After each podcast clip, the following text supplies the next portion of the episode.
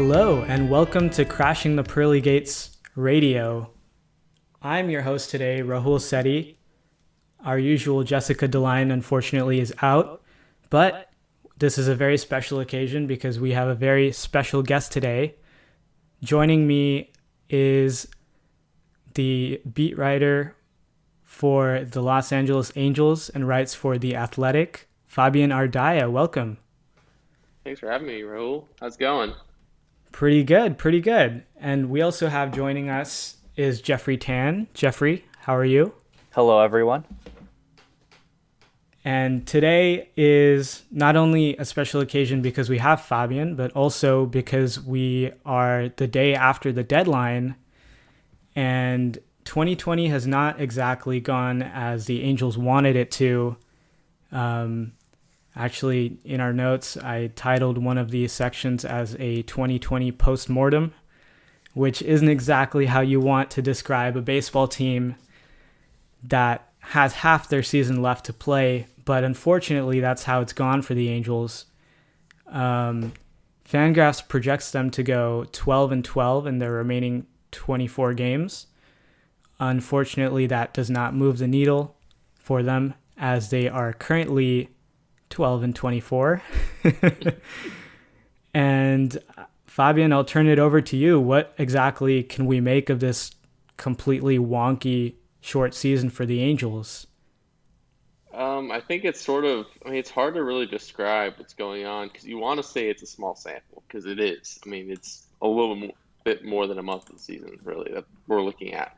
Uh, but if you go back even to last year, right before the deadline, uh, just sort of that when that stretch when the Angels hit five games above 500 against the Dodgers, uh, from that point on, they've been pretty much playing at a 51 win pace, which is a lot bigger sample than you'd think.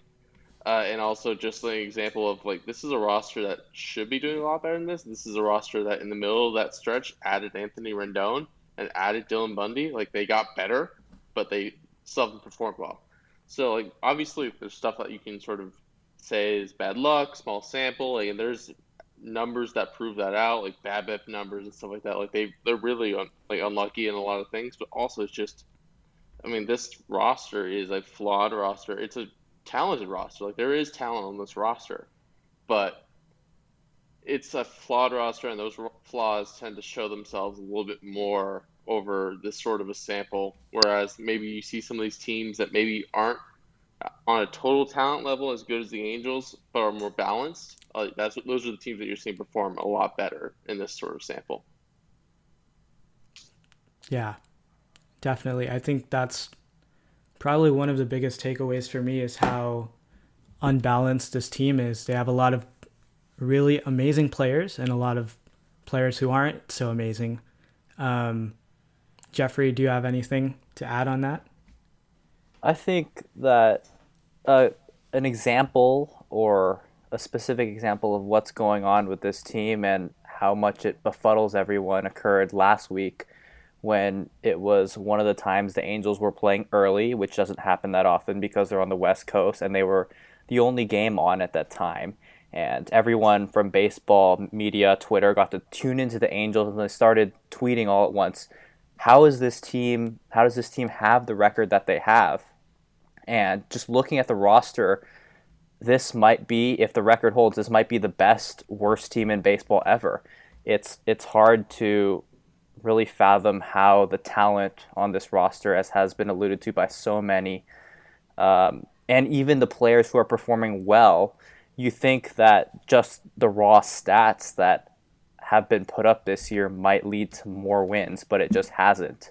So it's something for the Angels to diagnose whether they think it can be fixable by the time 2021 rolls around or if they think that it's something deeper that can't be addressed in the short term and more drastic actions might have to be taken. Yeah, yeah I think you pointed out pointed out something really good there about uh, just the fact that like even the good performances we've seen, like you're wondering what's going on. Why isn't this team better? Like you look at David Fletcher, you look at Anthony Rendon. But the thing is, like I think Billy Eppler used this word actually after the deadline. Like a lot of it sometimes is sequencing, and like stuff that's like really a little bit out of your control and a lot of randomness in there because like you're having players just have these amazing seasons. Like you're seeing Anthony Rendon go on stretches like that are as good as he's ever had, and then you're looking down the lineup and Justin Upton. Like if you plan out like a projection for a season, like this is like a maybe like a fifth percentile projection of what his season looks like, or even worse. And like Shohei Ohtani, also having one of the worst season, one of the worst variations of the season you could have. Albert Pujols, same thing. Jo Adell, same thing. So you just have like a lot of guys who they're either going really well or, or they're going really poorly. And the fact that they don't have a whole lot of guys that are just in the middle there, I think is part of why the variance, like they're lending themselves to that variance a lot more than maybe your average team would. Yeah, I think that's definitely true. I think if we look at their record, they're 12 and 24, but if you look at run differential, if we look at Pythag, they're 16 and 20, which is four games under under 500 instead of eight. And if we look at base runs, which, as you alluded to, Fabian, strips out sequencing and just measures, you know, what hitters and pitchers have actually produced, then the Angels are 18 and 18, according to Fangraphs. They're a 500 exactly what you thought they would be. Yeah, exactly Right. what you thought they would be. which is almost exactly where most of the experts predicted the Angels would be around um, to begin the season. And I think part of that reason why you know they're this terrible is because, as you alluded to, they have a lot of high variance players, and to some degree, it's just gone off the rails with those, you know, guys that have such extreme probability of outcomes. Um, I guess that sort of leads into my next question is, you know, the Angels have sort of been in this middle ground for a long time where they think, hey, if everything can go right, maybe we can sneak in and make some noise. Um, and usually, you know, baseball ownership and ownership in sports is not a factor in that. Um, for the Angels, it is to a certain extent. Can you sort of explain the role that Arte Moreno has played in the Angels baseball operations department and sort of how that's affected the team's performance and the team's um, strategy, if it has? I- I would say, I mean, it sort of comes and goes with each team. I think you see that. And I think it's sort of each owner's prerogative to like sort of be as involved as they want to be. Because I mean, after all, like they're the ones that are investing the money in the team. Uh, but I think we've seen a trend uh, just throughout Arte Moreno's tenure, but also like it's something that can sort of make some sense. Uh, is just a lot of the bigger deals, a lot of the bigger moves, uh, a lot of the big free agent signings, a lot of the big trades. Arte has a lot of input in that, and that's something that he always has. Like he sort of has described himself as an avid baseball fan. This is something that he says he watches a lot of baseball all the time, and I mean this is just stuff that's interesting to him and stuff that is important to him. And that, and he there is something to it, like where there are attachments he gets to certain players. I think we've seen it absolutely with Albert Pujols. Like he said, I think it was last spring that like a long like the long term contract for Pujols still worked out in his in his mind, and maybe it did. If you look at maybe how much money it brought in in ticket sales, jersey sales, whatever, and what he values in a player, as opposed to maybe what the industry values, is something that is important to him. Um, and I think we've seen moments where like really ownership has had to step in, and I think we've seen that sort of with Jerry Dipoto. We've seen that with Billy Eppler here. Uh, we saw obviously the spring with the Ross Stripling trade that didn't happen. So I mean, I think he is involved. I think there are certain things that he's more involved in than others, and there's other things obviously that he's not involved as involved in as others. I think he, he's just a unique ownership case, and we've seen that obviously like he's committed to being in this role for a long time. Uh, at least from what it sounds like, off based off of his decision, obviously to invest in Angel Stadium, the land around it, and sort of the fact that he's committed to some of these long-term deals. I don't think that if you're looking to sell a team soon, you're not going to sign a bunch of guys to big deals unless you're Jeffrey Loria running the Marlins. But I don't think Arte Moreno is that in that specific scenario. So I mean, I, it's hard to really say. I also just because like there's so much that we just don't know, like just the interactions, day-to-day interactions. We don't know how much, like how much input uh, that Arte Moreno had in making sure that Anthony Rendon was the person that they pivoted to, or that Joe Maddon was the manager they hired. We know that Arte Moreno likes those two guys. We know that he was involved, but we don't know the extent. We obviously we don't know if like Billy Eppler felt the same way, and obviously like Anthony Rendon's a really good player. If your owner is willing to spend money to get Anthony Rendon, like bully for you, like that's good for them, and it's good that they're trying to invest in that player. And Arte Moreno has always invested in top line talent.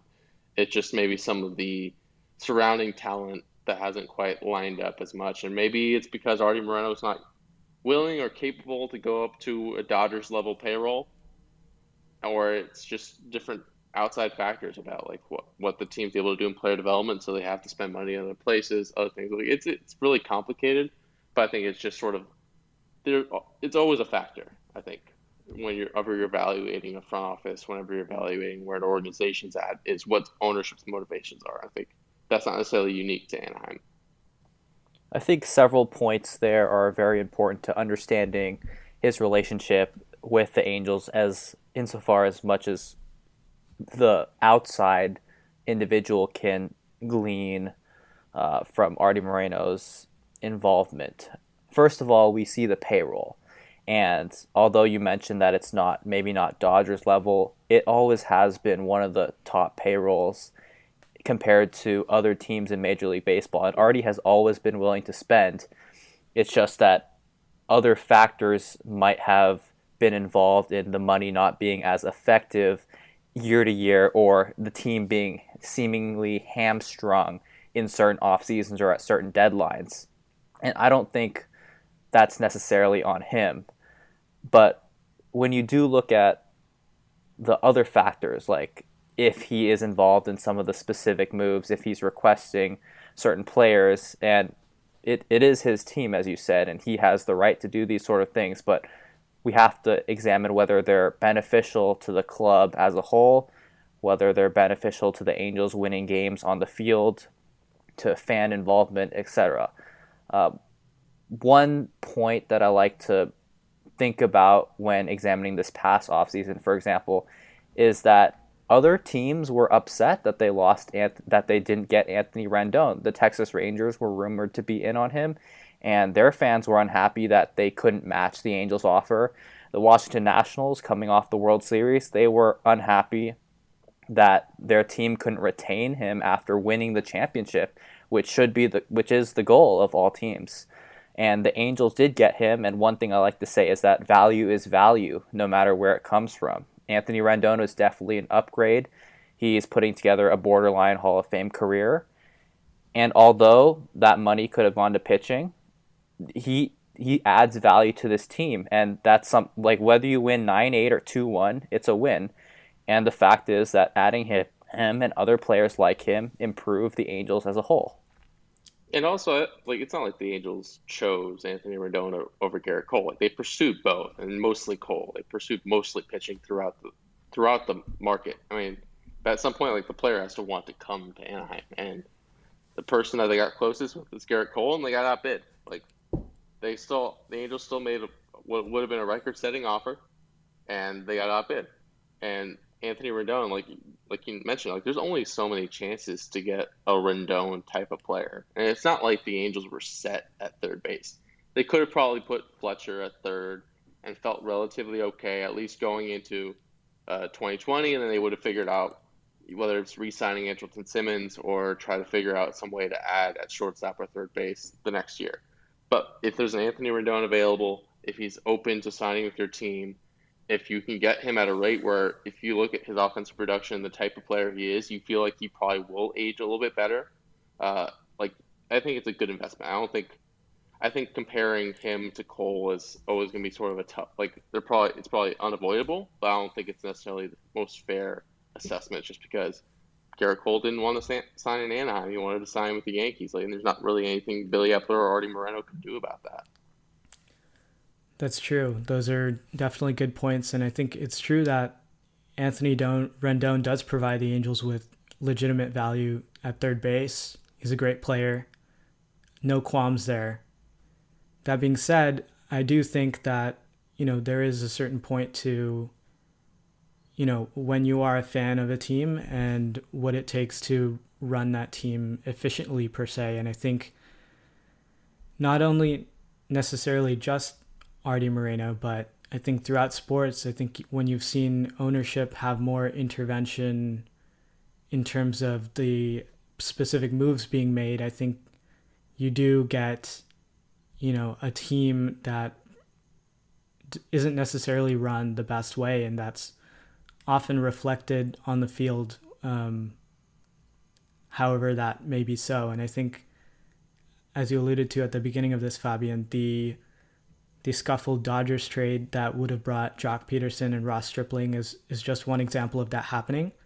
Um, I'm sure that there are many examples of free agents that were not signed, not necessarily because they didn't want to come to Anaheim, but because ownership wasn't giving um, management the, the, green light to go after that player and get him. Um, and to that extent, I think we there were definitely reports that Billy Eppler was interested in, you know, pitching um, candidates like Zack Wheeler or Patrick Corbin. Those were guys were, that were definitely heavy, heavily linked. Um, and certainly there have been instances in the past where you've had a guy that signs elsewhere because of ownership's um, communication issues. For example, Adrian Beltre definitely wanted expressed an interest in being in Anaheim, and it's it's the management, it's the you know ownership that eventually um, didn't make that happen. And the same was true with Torii Hunter re-signing with the Angels. So I, I think it's definitely a two-way street. Obviously, an owner is definitely involved to a certain extent with their team, but I'm not sure that Arte's intervention has been beneficial to the Angels on the whole.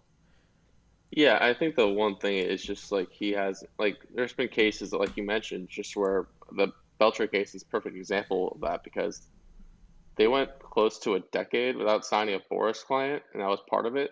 That and also the Jered Weaver negotiation, like that was just a big part of it. Mark Teixeira also, like there was, like there's been multiple. There's like a track record of Arte Moreno's negotiation style. Sometimes it works. Sometimes they he lands the player. He went big and signed Albert Pujols. He went big and signed C.J. Wilson, which I think is actually a, was a solid signing, honestly. Uh, yeah. It went out and signed Josh Hamilton. Like he's going to be play hard line, but he's also going to pay guys. Like he's he's going to be aggressive with this type of stuff, which not you can't say for any for every ownership group now. Um, I think just the investment is there. It's just a matter of how the investment sort of plays out, and I think it's something that maybe he either just wants to run the business his way, which is obviously his prerogative, or he just doesn't like there's just different priorities with what he wants out of it versus what maybe ultimately winds up being the best for the organization, whether it be how he invests as opposed to like maybe you don't necessarily need to go out and trade or sign two elite starters in the winter because you actually have a development system in place that you can develop your own starters and you can add the selective Anthony Rendon type whenever the opportunity arises, but not to try to patch over a big hole, which is what the Angels did this winter. I think, and obviously comparing anyone to the Dodgers is sort of a really tough spot to be in because the Dodgers do a lot of things really well and they have a lot of money and they use it in really smart ways. But the only big contract that they've signed really is like is going to be the Mookie Betts deal because even Clayton Kershaw got like a, close to 100 million, but like that was an extension and it was sort of someone they'd already brought in through the system. So like the Mookie Betts deal is the only time they really swung a big deal and signed a big contract, and they're doing things really well right now because they have a lot of players who they've developed or made smart trades and made better. And I think if you can make your own players better, that down the line is something that is going to help you a lot more. I think that's something the Angels have tried to work on a little bit better in the last few years, but they haven't necessarily quite been able to land it. They've certainly made some prospects into actual big leaguers that maybe had stalled out, but they don't have anyone that has really stepped up as an everyday big leaguer, except maybe like a Griffin Canning or David Fletcher. But you have so many types of like a Matt Thaiss, a Taylor Ward, uh, Michael Hermosillo, and Hermosillo is a guy who was drafted a little bit lower, but like Thaiss and Ward were both former first rounders, and neither of them have really broken through as regulars yet. Right. And that sort of leads me into my next question. Thank you for leading me. Thank you for doing that. That always helps. um, so Billy Eppler is in the midst of his fifth season. Um, it hasn't exactly gone as he had wanted to. Um, how should Angels fans think of his tenure as Angels GM? Obviously, he does um, have a unique ownership situation, which does play a part. But I think a lot of fans often, you know, make this binary assumption that it's either one or the other, um, when in reality it, it may be a duality of that. Um, so, how much responsibility does should be allocated to Billy Eppler in terms of you know the inability to construct a winning roster and as you alluded to player development as well? Uh, i think i mean like you said it's kind of complicated because i think i think you will be in agreement with me. Like this is not as like this roster is not reflective of a 12 and 2014 like this is a this is a talented roster that has talent on it. And i think part of that, like a good chunk of that talent, was acquired or retained. In the case of Mike Trout, um, by Billy Eppler, and I think he should be commended for that. I think there is obviously some, like he has done some things very well. I think we can see at this point, five years into him being a GM, we know what his strengths are. We know what some of his weaknesses are. His strengths obviously have been he is someone who can go get the guy. Like he has gotten the guy three different times now in situations that were two of which were actual free agent situations, but the other one involved inking the best player on the planet to a long term extension. So you got Shohei Ohtani, you got Anthony Rendon, and got Mike Trout to re-sign. Like those were three very big pluses for him. I think the roster on the whole and the farm system on the whole is deeper than where it was. I think it is a little bit easy to get it deeper than where it was just because of how decimated some of the farm system stuff was when he inherited it, but you definitely made some tangible strides there. Uh, you saw some more emphasis on some modern player development techniques uh, as far as like sort of stretching ownership's capability there to try to maximize things and try to change things up, try to hire some people that were out of the box, unorthodox. And I think we've seen certain people that are a lot better at knowing prospects than I do sort of uh, preach the value of some of the things that the Angels have done as a development staff when it comes, especially when it comes to physical strength and conditioning development, started getting some of these guys that fit the archetype of a player they like to draft and try to get them at least physically ready. Uh, I think maybe sometimes the execution of things maybe hasn't quite been polished when guys get called up, and maybe and I think part of that might be just with how quickly and aggressively uh, they do some of the promotions. Like we've seen guys move very quickly. I think the pandemic is sort of is a big reason why Jo Adell is up. I don't think he would be up during a normal 162 game season. I think he'd still be in AAA working on some things, but he worked. He even then he went through the system relatively quickly. Um, so like those are things. Obviously, he's done well to a certain extent. Uh, he's been able to find some really good relievers on waivers. Like he's been able to find some solid relievers and I think that's something that guy I know he, people have always been saying like they haven't paid for a closer, and they really haven't, other than Cody Allen. But they've been able to sort of make do with some of these guys, like Hansel Robles, sort of unearthing that, Blake Parker unearthing him, like so like he's been able to do that pretty well. And in trades, he's done pretty well as well. Like we obviously the Andrelton Simmons trade, the Dylan Bundy trade, those are probably the two best ones he's had.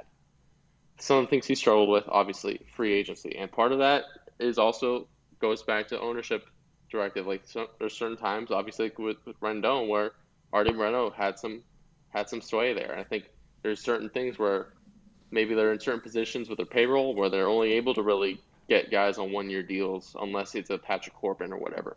Right, and I'm sure you know trading away their their last year's first rounder Will Wilson and packaging him with Cozart was sort of, I'm sure one of the factors in trying to clear money to get Rendon and stay under the luxury tax. I'm sure that Yeah, was one one yeah. of many factors. Yeah, yeah. Because I don't, I don't think. I mean, obviously, like it it was too soon for them to really make a strong judgment on what Will Wilson was able to do off whatever like 20 games at Orem. Like they weren't able to say like he's going to be good or he's not going to be good. Like they knew what they knew about when they drafted him, when they traded him. I think obviously the Cozart signing didn't quite work out. Like did not work out at all. And I think part of I I think it was sort of an unorthodox trade. The Angels were trying to order to save some money, and like that's a trade that I don't think. I think in an ideal world, Billy Eppler doesn't make that trade. He he can sort of ha- still have the financial freedom to go out and sign Anthony Rendon, but like this, that's something that they felt opened things up for them a little bit, and they wound up actually spending it. It's one thing to sort of sell off prospects and not get anything out of it, but they wound up getting Anthony Rendon out of it. So Right. One thing that often gets looked at when judging Billy Eppler's tenure fair or not is the fact that his predecessor Jerry Dipoto has had the opportunity to do a lot of the things that maybe he wanted to do in Anaheim and wasn't able to, or just different circumstances we don't know. But what Jerry Dipoto has done is pretty impressive with the basically I think everything revolves around the Robinson Cano Edwin Diaz trade. Um, unloading those two players and starting over new also with some of the other many many trades that he's made to rebuild the farm system. It does seem that the mariners are in a pretty good position to take a step forward in the coming years. And what a lot of the fans might be wondering is could he have done the same thing in anaheim could billy eppler have had have had a model more similar to that where they didn't try to retool on the fly while putting together a competitive roster and maybe the angels would be in better shape now than than they actually are. Um, as i said this probably isn't an exact an, a fair comparison but it's one that is almost you have to make it because the similar number of years and basically where the farm system started and what the two teams uh, what they're they're in the same division and the level of success that they've had over the past five years is pretty similar. Yeah, I think it's just a matter of two different approaches and two like what also like looking at the motivations of just what the organization wants to be.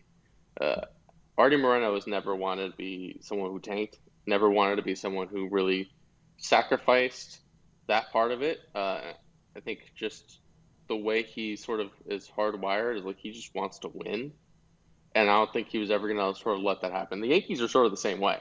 And that's why they hired Billy Eppler to try to do this, is because he already done it. And I think there are other organizations that are smaller market organizations that can't really afford to like completely tank intentionally for a few years because they'd sacrifice their fan base for years and like financially that would just be a hit.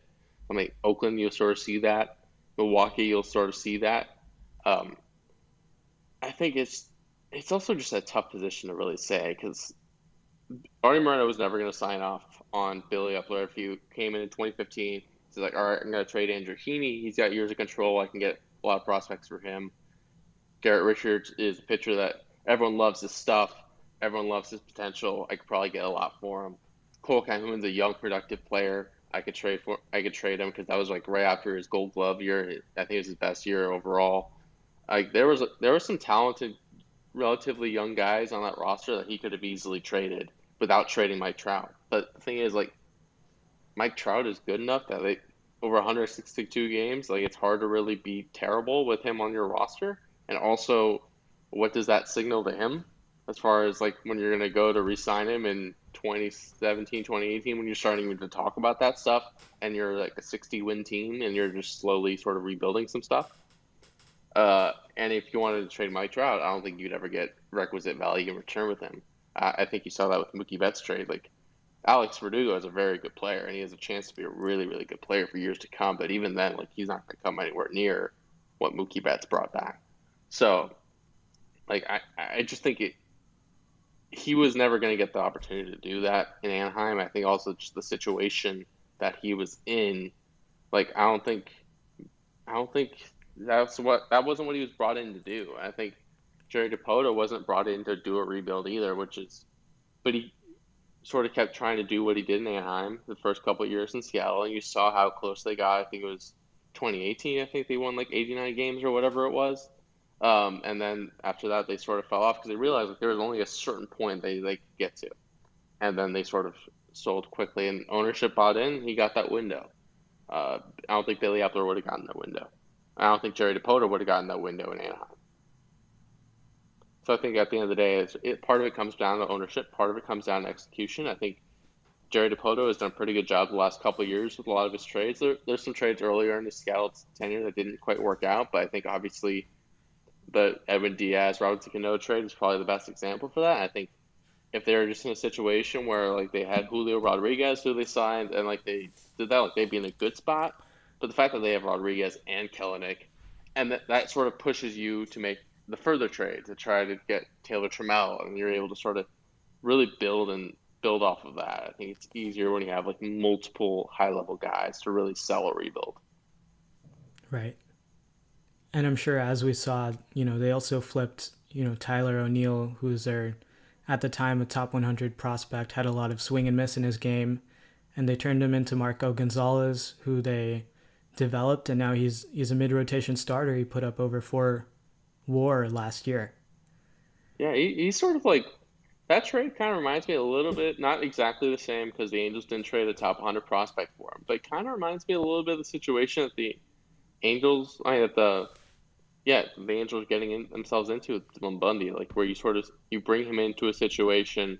He didn't really succeed in his first stop, but he had a high pedigree coming up he had sort of changed who he was as a pitcher, and he as soon as he embraced that, like he just became really effective, and not necessarily your typical modern model of a starter, but he, he's just been a really good starter. And then what the Mariners did, which was really smart, is extended him as soon as they realized like this was something that's tangible there. So I think we'll see what happens, whether it's Billy Eppler or whoever is running the front office next year. Like since they kept him through this deadline, and we'll see what happens this winter. But like if they believe in Dylan Bundy, like we'll see what happens. But like I wouldn't I think it might make some sense, obviously, to try to see if, he, if he's open to an extension. Yeah, I definitely agree. And that is going to be a big part of the Angels' rotation. You know, assuming they extend him, that's one of the biggest decisions that they have going yeah. into, you know, this off season. Because yeah. you can't find a durable starter like that on the market, even if he wasn't a frontline guy. You know, if he's pitching a fraction of how he's pitching now, obviously a fraction can be anywhere between zero and one, but um, you know, yeah. I think if, if he's half like as good as he is now and he has the innings, I think he's worth extending. I think what we saw last year was worth trading for, just being a league average starter who can throw close to 180 innings. So if he's just somewhere in between where he was last year and what he is this year, I think that's a very quality starting pitcher that even if he's not necessarily like the ace version of himself that he is now, like he him as your second or third or fourth starter as like on an affordable team friendly deal, like that's that's sort of he's the guy that you would trust starting a playoff game. Right. Definitely. Fabian, this has been very illuminating for us. Thank you so much for joining us and take care. All right. Thanks for having me, guys.